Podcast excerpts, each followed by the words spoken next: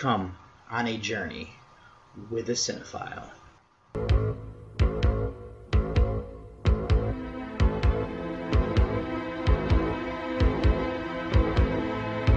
Wake up, sucker. We're thieves and we're bad guys. That's exactly what we are.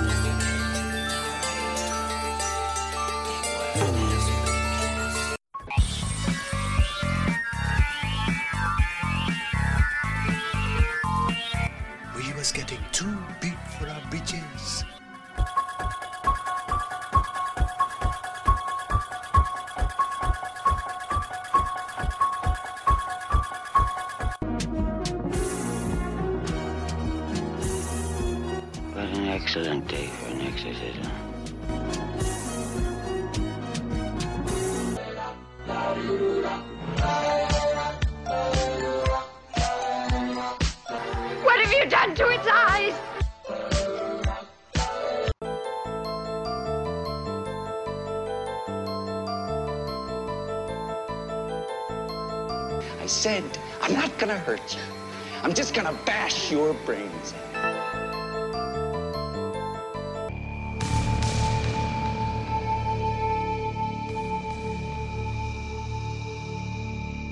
What's your favorite scary movie?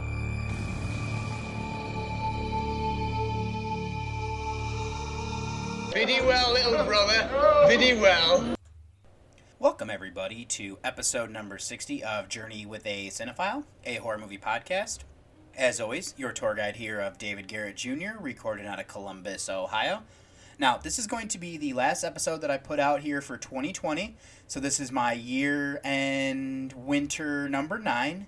And on this episode, I have featured reviews that are going to be a Pooka double features. I have Into the Dark Pooka and Into the Dark Pooka Lives as the reviews that I will have, you know, as I said, featured on this, as I had never seen either of these Into the Dark episodes. So I figured getting into the holiday spirit would be a good time to watch these. And then for my what I've watched for this week, I have my 1960s film of 13 Ghosts, The Cleansing Hour, Possessor, and Rent a Pal. So I'm still trying to get in as many 2020 watches as I can before, you know, everything comes to an end. Because next episode is going to be something I did last year as well of my you know year end list, but I'll get into that more in my outro. So I really just kind of wanted to uh, you know get you prepared for what was going to be on this episode. There, I know I'm rambling on a little bit, but what I am going to do though is get you over to the first musical break before I get into those mini reviews, and I hope you enjoy coming on this journey with me. S A N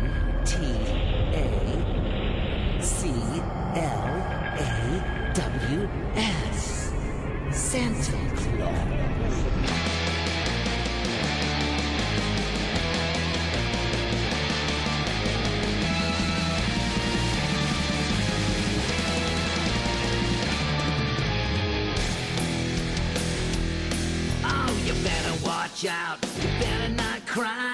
Better not pout. I'm telling you why. Santa Claus is coming to town. Oh, he's making a list, checking it twice.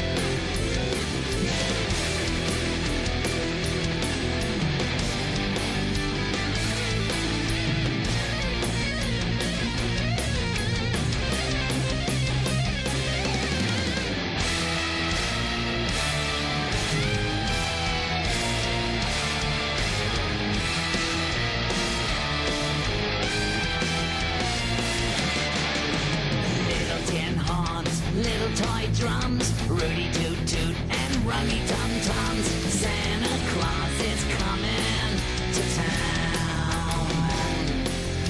Little toy dolls that cuddle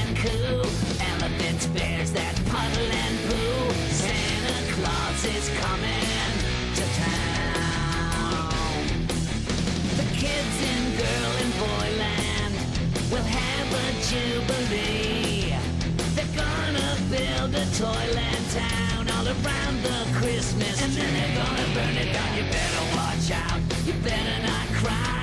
Better not pout. I'm telling you why. Santa Claus is coming. Santa Claus is coming. Santa Claus is coming to town.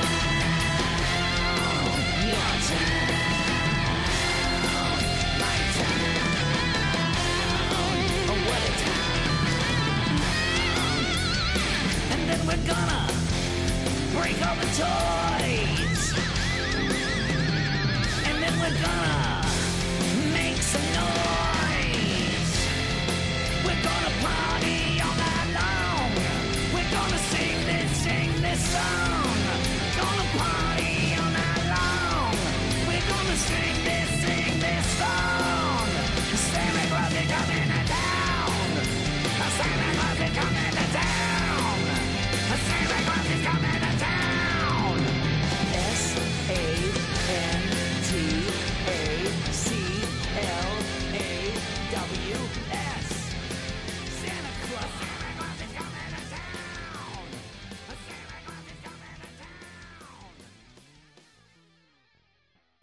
And for my first mini review of this week is going to be also my journey through the aughts movie that I watched for this week of 13 Ghosts from 1960. This is directed by William Castle. It was written by Rob White and it stars Charles Herbert, Jo Morrow, and Martin Milner. This is a horror mystery film that is from the United States that is currently sitting on a 6.1 on IMDb and a 3.0 on Letterboxd, with the synopsis being a family inherits what proves to be a haunted house, but a pair of special goggles allows them to see their ghostly tormentors. Now, this is a movie that I sought out after college when I realized that the 13 Ghosts I had grown up watching as a teen was a remake of this movie here. Now, I'll be honest, I did enjoy this for the after this first viewing that I had, but I didn't love it. And it was one that I figured I needed to revisit, which is why I'm doing it now. And just to kind of give you just a little bit more backstory, is that we get this interesting opening introduction here from Castle, who is also the director of the film, as I had said. Is that he warns you that if you don't believe in ghosts, to use this special viewer that you were given when you entered the theater. Now, for those that do believe, you can use the I believe it is the blue filter, which will show the ghosts, and then they use the red to make them where they don't appear. I'm not sure if I have those backwards or not, but I think it's along those lines where you can see some of them with one of them, and then you can you can't see anything with the other one. Now, for this f- movie, we're following the Zorba family. Now, the father is Cyrus, who is portrayed by Donald Woods. Now, he gets a call from his wife, who is Hilda, portrayed by Rosemary DeCamp. Now, she's quite upset as their furniture is being taken away due to late payments. But there's really nothing they can do because they don't have the money to kind of make and catch up on their payments for those. Now, that night is their son's birthday, and his name is Buck, and he's portrayed by Herbert. Now, he's really excited about the gift that was given to him by his older sister, Medea, who's portrayed by Morrow. Now, it's a book about ghost stories. When Buck goes to blow out his candles, he makes a wish that they that they would have a house that has furniture that no one could take away. That's when there's a knock at the door, and there's a telegram for Cyrus about meeting a attorney by the name of Benjamin Rush, who we will see is portrayed by Milner. Now, the next day he goes to visit them, and that's when he learns that his uncle had passed away. His uncle's name is Plato Zorba. Now, this confuses Cyrus as he thought his uncle had passed away years ago, but it appears that he wanted it to be look that way and then was working in secrecy on some experiments. There isn't any money left to him, but there is the house. It is fully furnished, paid in full, and the taxes are taken care of. It puts them in a much better place and able to get ahead on their bills, but they also get a odd pair of goggles that is left to them in a box. Now, the downside to this is that the house is haunted, and Benjamin is concerned when the family is moving in there, and he's worried about what could happen to them. Also, coming with the house is Elaine Zacharias, who is portrayed by Margaret Hamilton. Now, she's the housekeeper, but we actually realized she had a much closer relationship to Plato than they realized originally.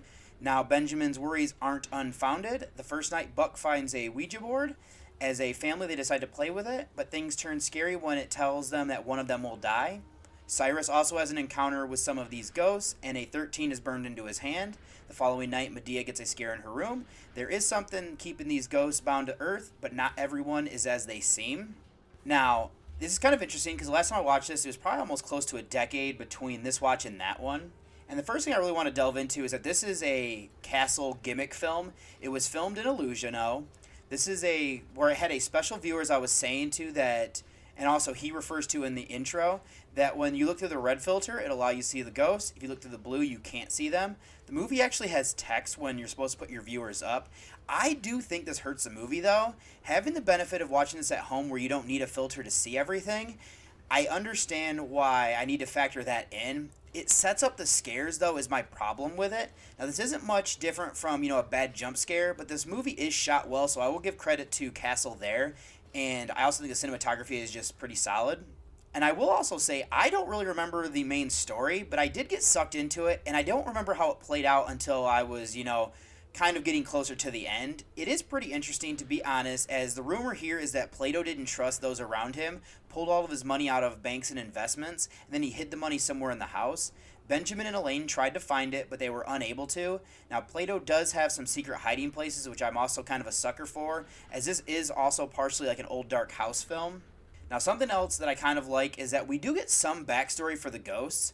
There is a cook that murdered his wife and her lover with a meat cleaver. He haunts the kitchen with that couple. And then there's also this magician who was a lion tamer. He met disastrous results when his lion killed him. Now, the ghost of the lion is also there. Now, Plato went around the world to research ghosts and brought some of them back with him. What I would have liked, though, is that even more of the history of these ghosts, like we get in the remake, there is this flaming skeleton, an executioner, and even this weird swirling fire. I just kind of want to know more about those because I think those are more interesting than some of the other things. Now, I will go to the acting next, which I think it fits for the era, but it is very vanilla. It feels like a TV like family show that is shown on the big screen. That's not to say it's necessarily bad though. I just don't necessarily feel like it's realistic at times. Herbert is solid as a child actor. I like the how naive he is, and you would expect that, and he does well there. Morrow is fine as his older sister. She falls for Benjamin, which you'd probably even get today, but it is what it is. It doesn't ruin the movie. I'm just not always the biggest fan. Milner is solid as well. I really like the change that comes over his character. DeCamp is funny and just tired of the life that they had before moving into this house. She loves her family, but she's also exhausted, so these hauntings aren't making things easier. Woods is good as the father, and I really like to see Hamilton as Elaine here. The more we learn about her, the better she becomes. And there's also a lot of jokes about her being a witch, which is referencing her role from The Wizard of Oz as the Wicked Witch. And I would say that the rest of the actors who were in the movie, as well as playing ghosts, did well for running this out for what was needed. I think the sound design's pretty solid, as well as the soundtrack. There's moaning and screaming that we get in this movie that made me feel uncomfortable, so I have to give credit there. Thought the music kind of fit for what was needed aside from that. So I will say, this movie I don't feel like is great, but I did come up on my rating of it. I know quite a few of people have this as like a beloved film for them, and it really is a time capsule of an era of how the family unit and stresses, you know, would be with them with their plights. And I have to give credit for the gimmick that Castle went for. He really knew what he had to do to kind of get people into the seats. Now, I will say that some of the scares here are bit telegraphed. I still find this to be interesting enough, and I find it to be an above average movie for me, and I came in with a 7 out of 10 here. And for my second review, I have The Cleansing Hour from 2019. This is directed by Damien LeVeck, who also wrote the screenplay along with Aaron Horwitz, who came up with the story on top of that as well. This stars Ryan Guzman, Kyle Gallner, and Alix Angelis. This is a horror film that is from the United States. It is currently sitting on a 5.9 on IMDb and a 3.1 on Letterboxd, with the synopsis being another successful exorcism streamed online, or so it seems. Can The Exorcist, producer, and the team bring up the ratings? Ratings, though, skyrocket when a real demon gets involved. Now, this is a movie that I believe I heard some podcasters talking about, and being one that I knew it was making its festival rounds and seemed to be getting, you know, a little bit of buzz there. Now, as the year end was approaching, I knew it was one that I needed to see as part of my year end watches to ensure that I didn't miss any movies that could be potential top films. I knew this was about exorcisms, but aside from that, I came in pretty blind with just a you know few things here and there. And I almost feel like I wrote a article about this one back when I was still writing for A Nightmare on Film Street as well. Now, for the movie, we're following Father Max Tyler, who is Guzman, as he's performing an exorcism on Umberto. And then the production is being led by his best friend of Drew, who is Gallner. Now, also working with them on the set is Drew's fiance of Lane, who is Angelis. She's doing makeup. There's Chris, who is Chris Lew Kum Hoi, who is the sound guy. And then we have Tommy, who is Daniel Hoffmann-Gill, doing special effects. And his niece of Riley is a new PA. Now they have another successful episode that is, you know, for their live stream, but it is becoming a bit stagnant. And Drew wants to do something different to spice it up, but Max, you know, is pretty hard headed. Now we get to kind of get a view of, you know, both of these guys as we have Max who's pretending to be a priest as well as an exorcist. He did go to Catholic school along with Drew, and that's where they became friends. But we see that when he hooks up with a fan, that he never actually fully took the vows. And then we also get a little bit more to this as we get some uh, flashbacks. Now, Drew and Lane are to be married, and she wants him to move on to better things, but it's a little bit too comfortable. And we get to learn a little bit later as to why that is, but it's also successful enough where they can, you know, survive. Now, things all take a turn, though, on the next episode where a drag queen is supposed to be the possessed actor, but something happens to them on their way over. Lane has to step in, which annoys Max at first, but then Drew points out it's either her or they cancel. Chris seemed to have been taking some bad drugs as he's, you know, getting sick. He sees something that terrifies him, and Lane isn't acting. She ends up really becoming possessed. Whatever demon is inside of her causes some very bad things to happen that ends up with, you know, taking Tommy's life. The demon then sets some ground rules for the show. Drew cannot come on camera, he can't cut the feed. They have one hour to figure out the demon's name and exorcise it, or it'll take Lane's life. If any of these rules are broken, it will also take her life. The demon does give clues as they go, and Drew has to figure out in the database that he's created on who they're dealing with before it is too late. This demon also causes um, them to confess their darkest secrets, which will push Max and Drew's friendship to the brink. Now, just gonna start this off, I like the concept of this movie. Now, we have a ton of Exorcist films out there, both good and bad. Now, we also have, you know, legitimate priests doing battle with the forces of evil, and we have some like we're getting here that are doing it for more entertainment. I also really enjoy here that we are giving you know, what we're seeing at face value of being an exorcism. That is before realizing that it's just stage for a show.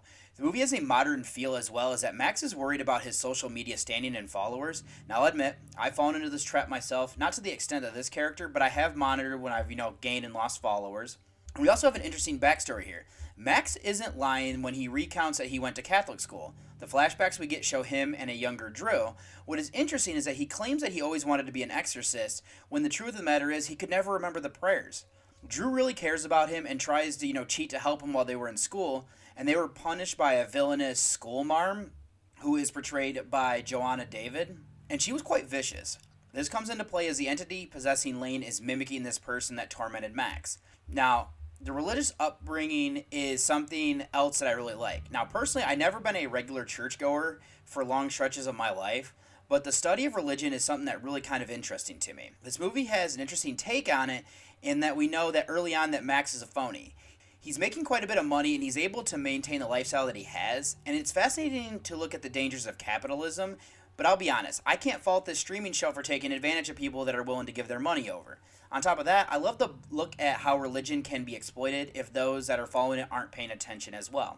Now, what I like next here is that we have a real possession here. The movie moves at a good pace that Max, Drew, and those involved don't believe it, but quickly have to change their mind when they see what happens to Tommy. I love seeing Drew and even Riley trying to piece this together through context clues. Drew is in the middle of making these old books about demons and compiling the information into this online database, and I'm loving that the demon names of Astaroth and Paimon come up, as I've seen both of these demons' names in different movies, you know, fairly recently. Now, this is what I'm referring to about the history of religion as well. There is a great reveal as to who this demon really is, and the implication of what happens in the end is great for me, and you know what ends up getting revealed throughout. Now, as for the acting, I think Guzman is really good as a lead here. He has this arrogance about him that, you know, due to his success of his show and how he looks, this ordeal really gives him a reality check that breaks him.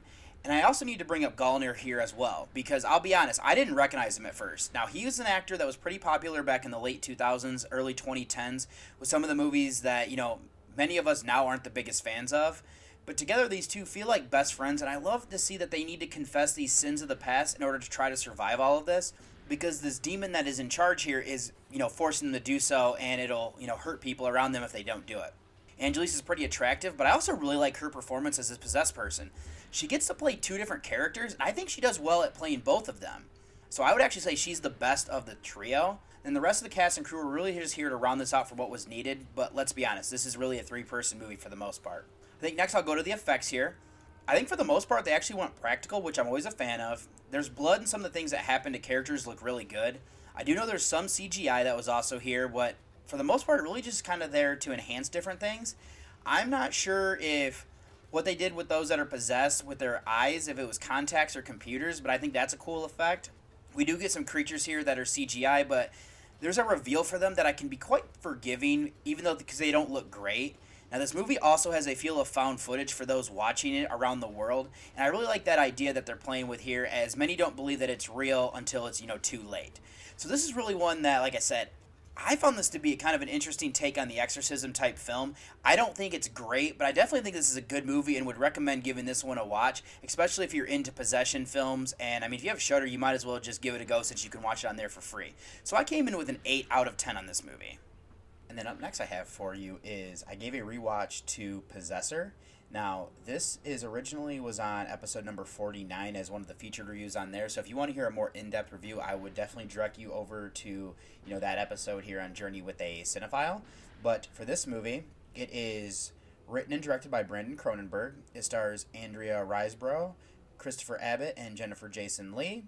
This is a horror sci-fi thriller that is a co-production between Canada and the United Kingdom and it is currently sitting on a 6.4 on IMDb and a 3.7 on Letterboxd. With the synopsis being Possessor follows an agent who works for a secretive organization that uses brain implant technology to inhabit other people's bodies, ultimately driving them to commit assassinations for high paying clients. Now, another one of these ones that I'm not going to do like a full review since I do have that other episode where you can kind of hear all that but just kind of go over some of the things that I really like is that I enjoy the espionage aspect of this because this feels a little bit like Assassin's Creed, where they're implanting these things in people's heads so they can take their bodies over, and that way they're able to assassinate people and have a scapegoat and everything like that. But it's interesting here, though, is that we see that our main character of Tasya, who is Riseborough, losing grip with reality, and that allows Colin to fight back. And it isn't done in a cheesy way. She just notices little things, but then, you know, keeps them to herself, which ends up becoming problematic later. Her handler of Girdler tells her that she needs to, like, report these things, but she's so strong willed and thinks that she can do these things and doesn't want to mess up that she kind of keeps them to herself. We do have some body horror that's in this movie that I really kind of enjoy, is that you don't necessarily expect that, and I wasn't necessarily sure if you know this was actually going to go that far into it, but I think that they use some great things with the effects there. And they do everything practical that they can, and I also think they have some really good stuff with the cinematography as they use some colored filters and stuff with lights. And it's kind of interesting there is that they have blue when things are a little bit more calm, and then red as things start to you know fall apart around everything. I do enjoy the stuff with, like I said, the assassination. And then we also run into this problem where their brains are melting together of Tasya and Colin, as Colin is Christopher Abbott, who is the one that's being inhabited at this point. And I also think that after the second viewing, I didn't ever realize how terrifying this company is. Is that John Priest, who is Sean Bean, is they're using hacking and illegal use of people's cameras on different devices, but they're using it where they can see things in people's homes. Now, the job that Colin has is that they're looking for curtains and he has to describe them. And I think this is probably being done to tailor data to sell to companies so they can target the right products to customers. But it's just scary that they're using this and watching people, you know, and looking for this type of things. Thought the acting was really good across the board. Riseborough just has this great look about her where she just looks disheveled and just worn out. I think that fits. I like Leigh in this solid, you know, smaller role here. Abbott is really good as well. I think the rest of the cast just rounds us out for what was needed. And I'll be honest, I definitely came up on this one. I heard a lot of people were being high on it, so that's why I gave it a rewatch. And then after seeing it again, there's just little things that I didn't notice that first time around that just kind of really worked for me. And this one definitely has, you know, catapulted itself into my top five for the year. And my rating on this movie is going to be a 9 out of 10. And for my last mini review of this week, I have Rent a Pal from 2020. This is written and directed by Jon Stevenson. This stars Wil Wheaton, Brian Landis Folkins, and Amy Rutledge. This is a a horror thriller that is from the United States. It is currently sitting on a 6.2 on IMDb and a 3.2 on Letterboxd. With the synopsis being set in 1990. A lonely bachelor named David searches for an escape from the day to day drudgery of caring for his aging mother. While seeking a partner through a video dating service, he discovers a strange VHS tape called Rent a Pal that changes his life. Now, this is another 2020 film that I heard people talking about, and I added it to my list of films that I should see before the year ended. I really didn't know a whole lot about it, to be honest, aside from the title and that, you know, I said people were enjoying it. Now, we are following the character of David, who is portrayed by Brian Landis Folkins. Now, we started this movie off with opening credits that really reminded me of my childhood. Things look quite 80s here, but it doesn't feel like they're ramming that down our throats for the era that it is set in. Now, David, as it says, is watching a video looking for a match. He lives with his mother, Lucille, who's portrayed by Kathleen Brady, as she also has dementia, so it's a rough go for him for sure. Now, the movie does very well in establishing how this service works. David is bummed that when he calls in, Diane, portrayed by Adrienne Egolf, states that, you know, it could happen where he's been doing this for six months, but they haven't given him any sort of matches. She does recommend coming in and updating his video since he really has only done his first video and hasn't done anything since. And sometimes it can, you know, a fresh look at it and a fresh approach can kind of kind of change things around for you. Now, what I also get from the service is that they're nickel and diming him as everything that he does there costs money from getting new tapes to getting his tape redone to kind of getting his matches and everything like that. It's hard to blame him because that is what the service is trying to do in order to make their money. Now, while he's waiting, he does see a VHS in their bargain bin called Rent a Pal. Now, when he brings it home, he gets this oddly charismatic host of Andy, who's portrayed by Wheaton. David watches it for a bit before shutting it off, but things take a turn when Diane calls and leaves a message that they found him a match. The woman's name is Lisa, and she is portrayed by Amy Rutledge, and they have similar interests. In his rush, though, to go to their building, he forgets his wallet. Now, they won't release a tape to him without paying, and by the time he returns with his card, Lisa has a different match. Now, this devastates him. He goes home, turns on Rent a Pal, and drinks heavily. He starts to watch his tape over and over again, building a kinship with the person on it. Now, things take a different turn when Lisa's other match didn't work out, and Diane reaches out to David. Now, his mother is causing him a lot of stress with her condition, and Andy seems to be getting jealous, or that's what David perceives. Now that's where I'm gonna leave my recap of those movies that gets you up to speed. And this is another one of those one that's a character study of this character of David. He's quite lonely, and as the movie progresses with him talking to Andy, we learn that his mother was quite hard on him and his father wasn't around a lot. With his mother's condition, he really gave up on his life to care for her. He's not a great looking guy and he's a little bit weird, so this all contributes to how he feels. Now, I feel bad for him, and we also get to see him descend into madness, which is where I'm going to go next. Now, another aspect to this movie is the rent-a-tape. Is it cursed or is it something along those lines? My interpretation of this is no. We never see anyone else watch it, so it isn't something that we can compare. And we never also get like stories of anything like this happening. What I think is happening though is that David is using this as an outlet. He does build confidence from watching it. We see him tidying up his room and making it feel like how he would want it. There really are some positive effects from watching it at first. The problem though is that he's mentally unstable. As he descends into madness, he thinks he is talking to him, and he becomes too close to something that isn't real. I also feel like his psychosis is making him feel guilty when Lisa comes into his life. It is partially him afraid of getting too close to her, and it is something new that he's never experienced. He's fallen too much into his comfort zone, and this is, you know, trying to get him to get out of that. Now, I also really have to give Folkins a lot of credit for his performance. He plays his character so well. I saw someone on social media talking about this movie stating that it does well in making you feel sympathy for the villain. I would agree to, with that, and to add on, we spend most of the time following David and connecting with him. Folkins brings this character to life, and it makes me feel almost like this could be him on a normal basis, which makes me feel bad to say, but he did such a great performance that that's how it feels. Wheaton is really good as Andy. He brings this all through dialogue, and for the most part, it is just recorded. It is synced up so well to appear like the conversations are actually happening. He brings an interesting charisma to the role, and I think that Rutledge, Brady, and the rest of the cast rounded this out for what was needed. And the last thing to really go over would be the effects and soundtrack. There really isn't a lot of the former, but there is some blood that looks good. This is all done practical, which I'm a fan of, and they did a great job with the cinematography. I give a lot of props for making this look like it's a recorded on VHS. There's a grainy feel to it, so I'm glad they didn't go crazy with that. And you know, was what being watched on TV and then upgrading that to HD. The soundtrack also fit for you know the era, and then the movie you know feels like it all feels natural and kind of building that atmosphere that they're going for. So I have to give credit there. So like I said, this is an interesting film for sure. I thought it was good, and I think that everything I said here, you know, kind of enforces that. I don't necessarily know if I'll ever go higher on it because it is lacking a little bit of depth to the story for me. And I mean, I do like to see this character descend into madness, so that was really good in my opinion. So I would say that this is a good movie overall and came in with an 8 out of 10 on this one. So what I'm going to go ahead and do though is get you over to the trailer of my first featured review. Are you from around here? I'm not. I'm an actor. This is Pooka. We need somebody who can bring him to life. But he's unpredictable. Meet this year's new hottest toy, Pooka. I feel like everything is working out. I have this job, and this girl, but then there's this danger. Where are you going? Come with me. I think there's something wrong with me. You need to leave now. I need to get away. Away from causing pain. I'm losing time. I'm losing control.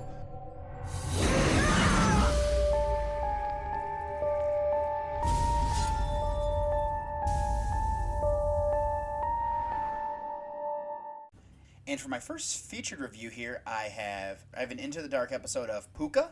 Now this is directed by Nacho Vigalondo.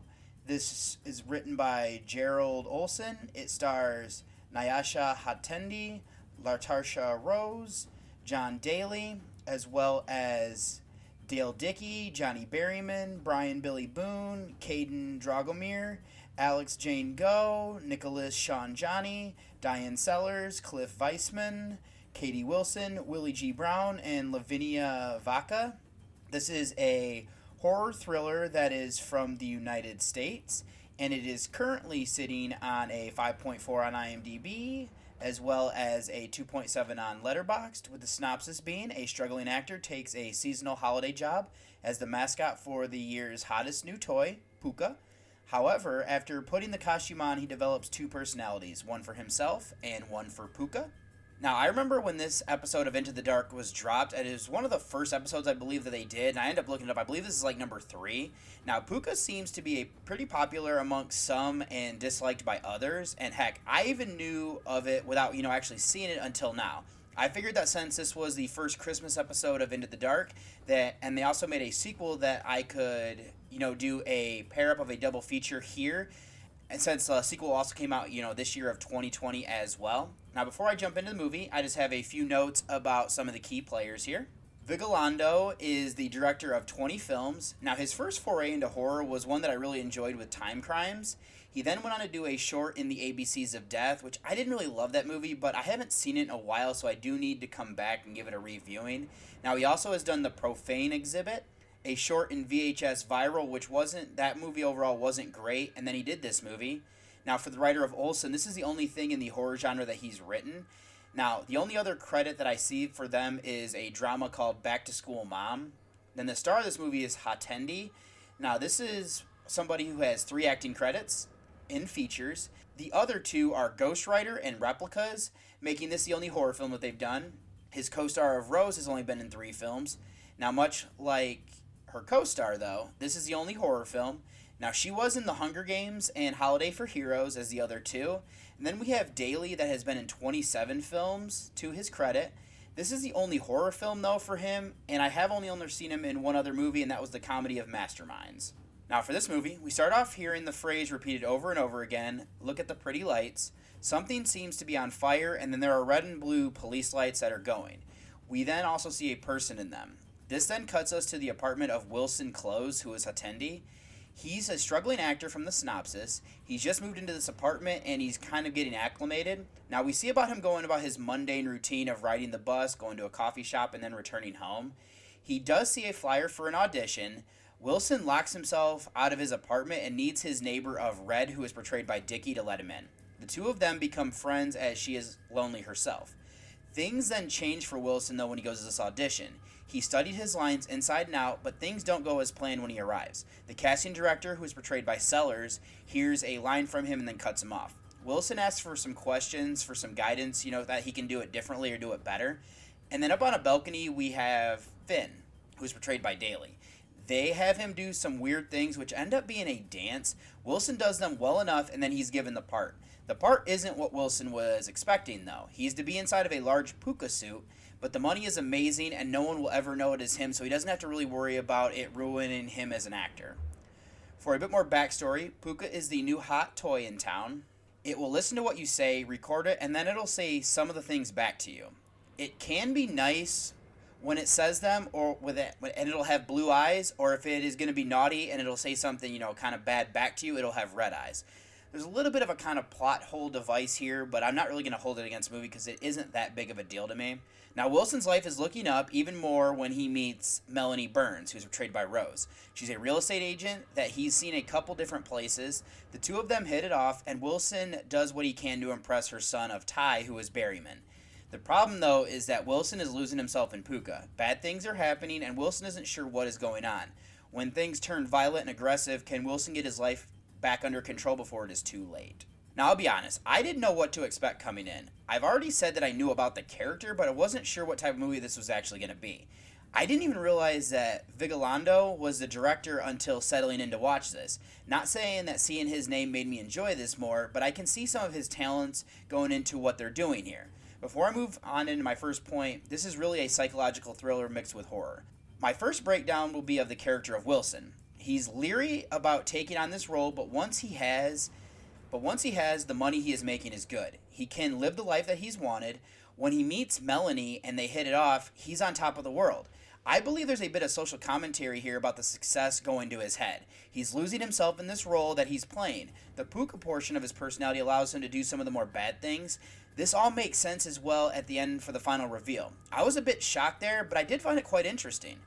And then next, I wanted to delve a bit more into his relationship with Melanie and Ty. Ty's father was abusive. It doesn't say if it was physical or emotional, but Melanie is damaged from it. Now, we end up getting to see what it is by the end of the movie, though. Wilson is doing everything that he can to help her through her issues. The problem though becomes that as things in his life falls apart, he it causes to distance herself from him because he starts to become more agitated and much more volatile. He can't handle this, and I will say I could connect here. I've been broken up with and have done things that I tried to get the person back with, and I will say not everything that I did was smart or everything that I did was, you know, healthy. Looking back, I sh- can see that I shouldn't have done some of these things, and it was toxic. And it wasn't really helping any of the parties involved. It has taken me to do some growing up to see that, but it allows me, you know, a little bit more perspective on all of this as well. Then the last thing for the story is I'll briefly go over to the toy of Pooka. I love that we're seeing capitalism here and it's really poking fun at things like the Tickle Me Elmo or Furbies, which were all kind of, you know, fads that lasted for so long. This toy is actually pretty dumb, and conspiracy theorists could have a field day with this, as it is recording things that we say. And I mean, all he had to do was say that they've it can connect to Wi-Fi, and then people could kind of monitor us. It is funny though to see how this toy is so popular and then fades away quite fast. It is really a situation of you know getting out of dodge before everything falls apart because none of these fads you know last all that long. Now, where I want to go to next would be the acting. Since it's really just a character study of Wilson, I thought that Hatendi does a great job here. We get to see him as the normal version of himself. We see him on Cloud 9, and then as things fall apart, we see him become unhinged. This all culminates to the truth of his character, which works. Rose, Daly, Dickey, Berryman, and the rest of the cast really rounded this out for what was needed in developing and interacting with the character as well. Now, the next I would go to the effects. We really don't get a lot of them, and what we do is subdued. Now, part of this could be that this is, you know, done by Blumhouse Television for Hulu, but most everything we get is done practically, which I could see. I think that the bit of blood that we get was good. Making Wilson more and more disheveled as his life falls apart makes a lot of sense, and I do have to give credit to the cinematography here as well. The use of color filters, especially red, really works. It makes a lot of sense as it is associated with rage and naughty when it comes to Pooka, and then it also kind of plays back into the end why Pooka's eyes are blue or that Pooka's eyes are red as well. And the last thing I really wanted to go over briefly would be the soundtrack. I'd say that the selections fit for what was needed, and it was interesting to see that Bear McCreary's name was there when, as for doing the score. Not his best work, but it does, you know, it was solid. What I will say is that I love the theme song for Pooka. If I can find that, I'm gonna definitely gonna throw it on the episode as well. So now with that said, I thought this, this was a solid little movie. I'll be honest, I haven't seen a bad one yet from the Into the Dark episodes. None of them have been really all that great. They're just kind of, you know, solid. I thought that the performance of Hatendi here as the lead was solid. I like the social commentary that we're working with. The ideas that we're exploring are very relevant, and the rest of the cast rounded this out for what was needed. The effects we get are solid, and the soundtrack fit. So if I had to rate this movie, I would call it above average movie overall. Not great, but you know, definitely kind of enjoyable and there's some interesting aspects to it. So I came in here with a 7 out of 10 on this movie. So I'm not going to do a spoiler section or anything like that, but what I am going to do is get you over to the trailer of my second featured review, which is the sequel to this one. Here in Spring Valley, there's people obsessed with Pooka. Perfection. You know the story about the chick who created it, right? she was wearing a Pooka mask. Murder. Murdered her husband. Then lit herself on fire. Really? Yep. Fucked up, huh?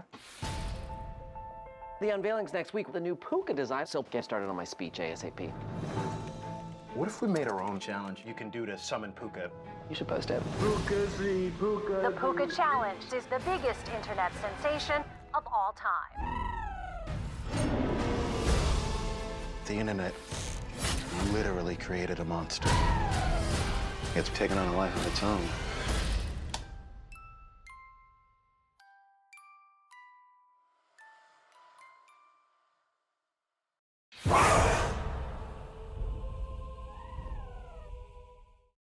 And then I'm going to follow up with the second featured review here of Into the Dark Pooka Lives. This is directed by Alejandro Brugues. This is written by Ryan Copple. It stars Malcolm Barrett, Lindy Greenwood, and Felicia Day. And then it also has Jonah Ray, Gavin Stenhouse, Amir Tallah, Laura Topel, Ben Weidensvig, Motoki Maxted, Wil Wheaton, Rachel Bloom, Willow Boy, Laurie Perez, Alexander Ward, and Gene Freeman. This is a horror thriller that is from the United States. It is currently sitting on a 6.0 on IMDb and a 2.7 on Letterboxd, with the synopsis being a group of 30 something friends from high school create their own creepy pasta about Pooka for laughs, but are shocked when it becomes so viral on the internet that it actually manifests more murderous versions of the creature. Now, the reason I checked this one out, as I've always saying, is that it was twofold. Over on here, I like to pair up a 2020 film with an older one that has, you know, some sort of theme. Since Pooka was a Christmas movie, I could pair it up with this new one here. Much like the original, I didn't know much about this one aside from they were bringing Pooka back. And then before I kind of get into the recap and then my analysis, I do have some notes on some of the key players. The director of Brugues has directed six films. Five of them have been in horror, with the first one being Juan of the Dead. Now, I remember this coming out, but for whatever reason, I didn't take it home while I was working at Family Video, as it was on the new release wall. I think it's because the title sounded a little bit cheesy, the cover of it looked as well, and that one only had one case on the new release wall, and I kind of tended to avoid those ones. But I mean, to be honest, I've heard good things, so I do want to go back and check it out at some point. Now, then he did do a short in the ABCs of Death 2, which I haven't seen yet as I didn't love the first one. Then he did a short in Nightmare Cinema, which I did like, along with doing a segment in 50 States of Fright. Then the writer here of Copple, this is his second film that he's written. The other one was a horror film from 2014 entitled Death Do Us Part. Now, I haven't seen that one yet. Now, to be honest, I really haven't even heard of it. Then our lead hero of Barrett has been in 16 films.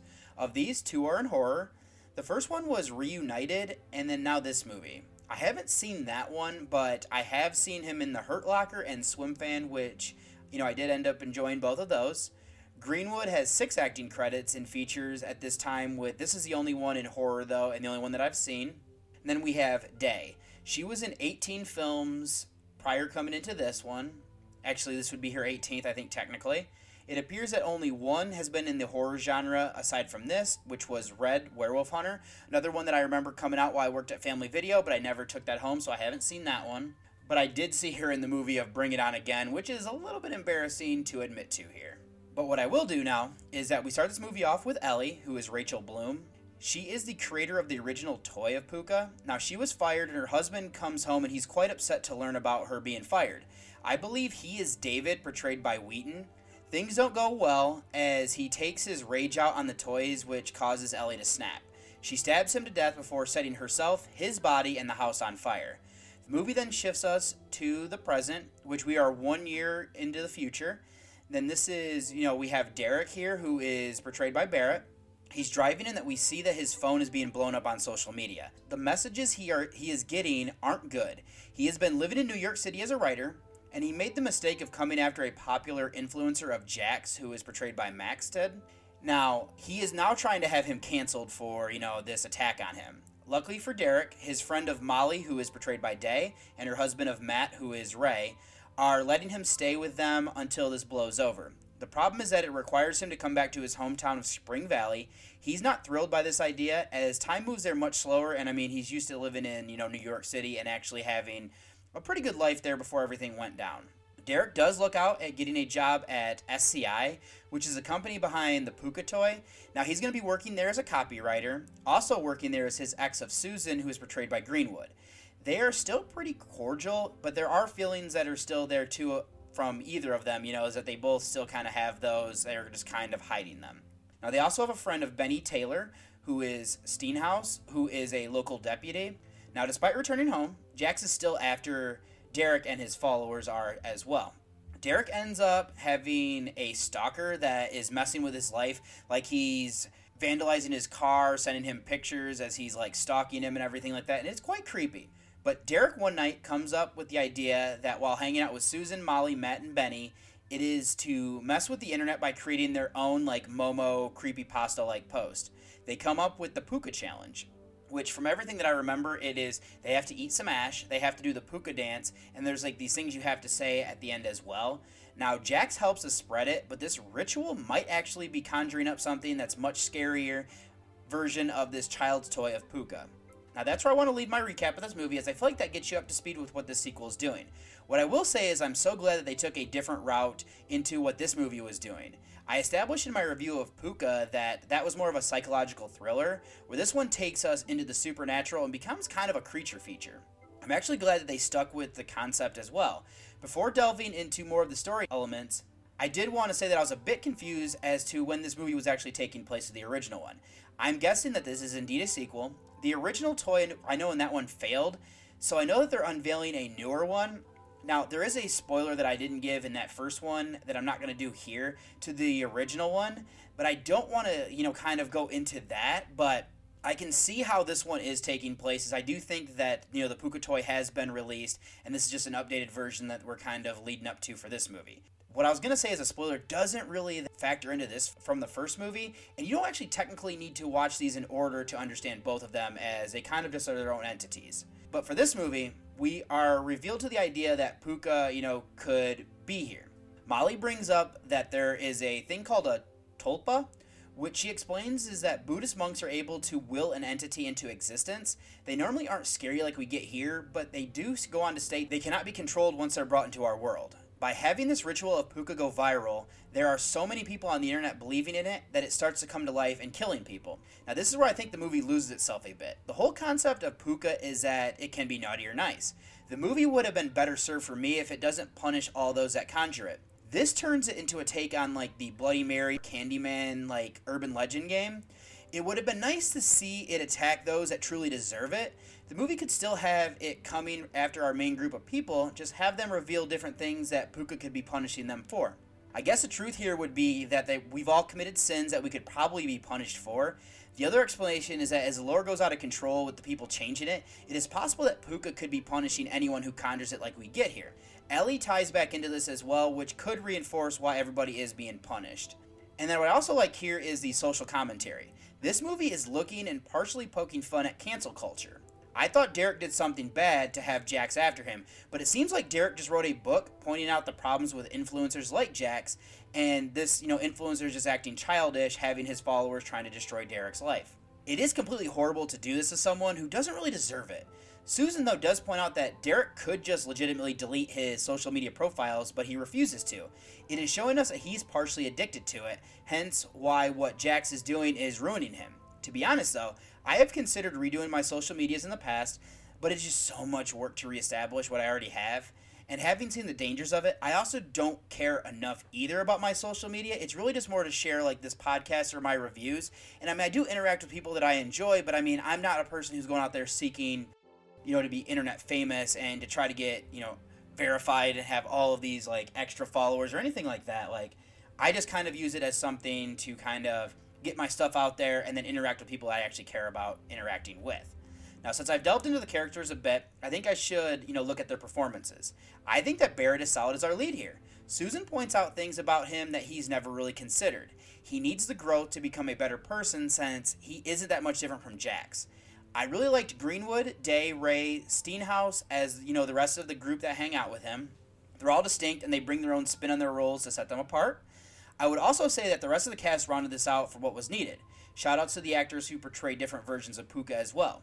Then the effects here is where I'm going to go now. I will say, I really liked what they did with Pooka. There seems to be these two different, you know, scary versions of it. One is more animalistic, where the other one is more demonic. These both look to be done practically, which I can appreciate for sure. The use of the red filters on the light also helps here, that's also kind of bringing up something from the original. I do know that this one did shy away from showing us blood and some of the attacks. I think a lot of this is that Blumhouse TV and this was made for Hulu. I would have liked to have seen a bit more, but what I saw was good. So now before I close this out, I have just a couple pieces of trivia that I kind of wanted to bring up and one really kind of struck with me.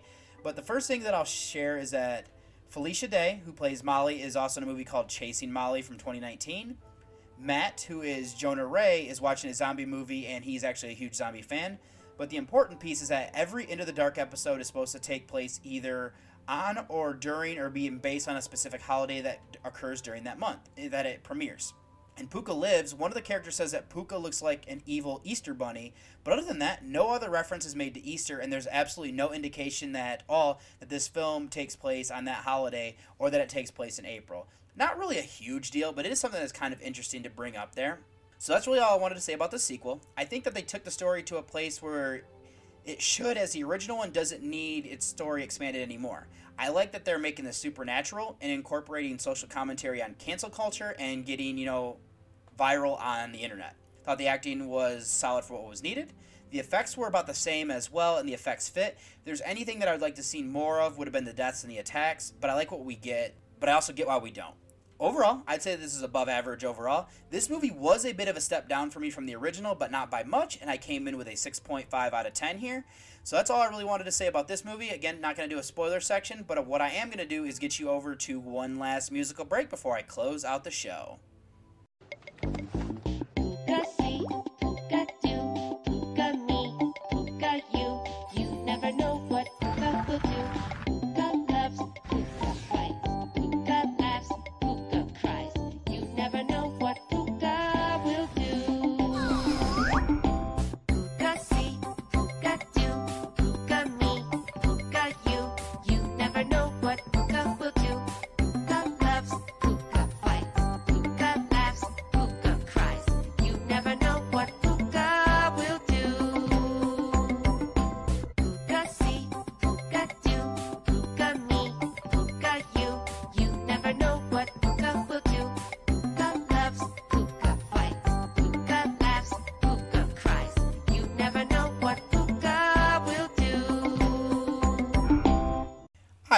To you back one last time.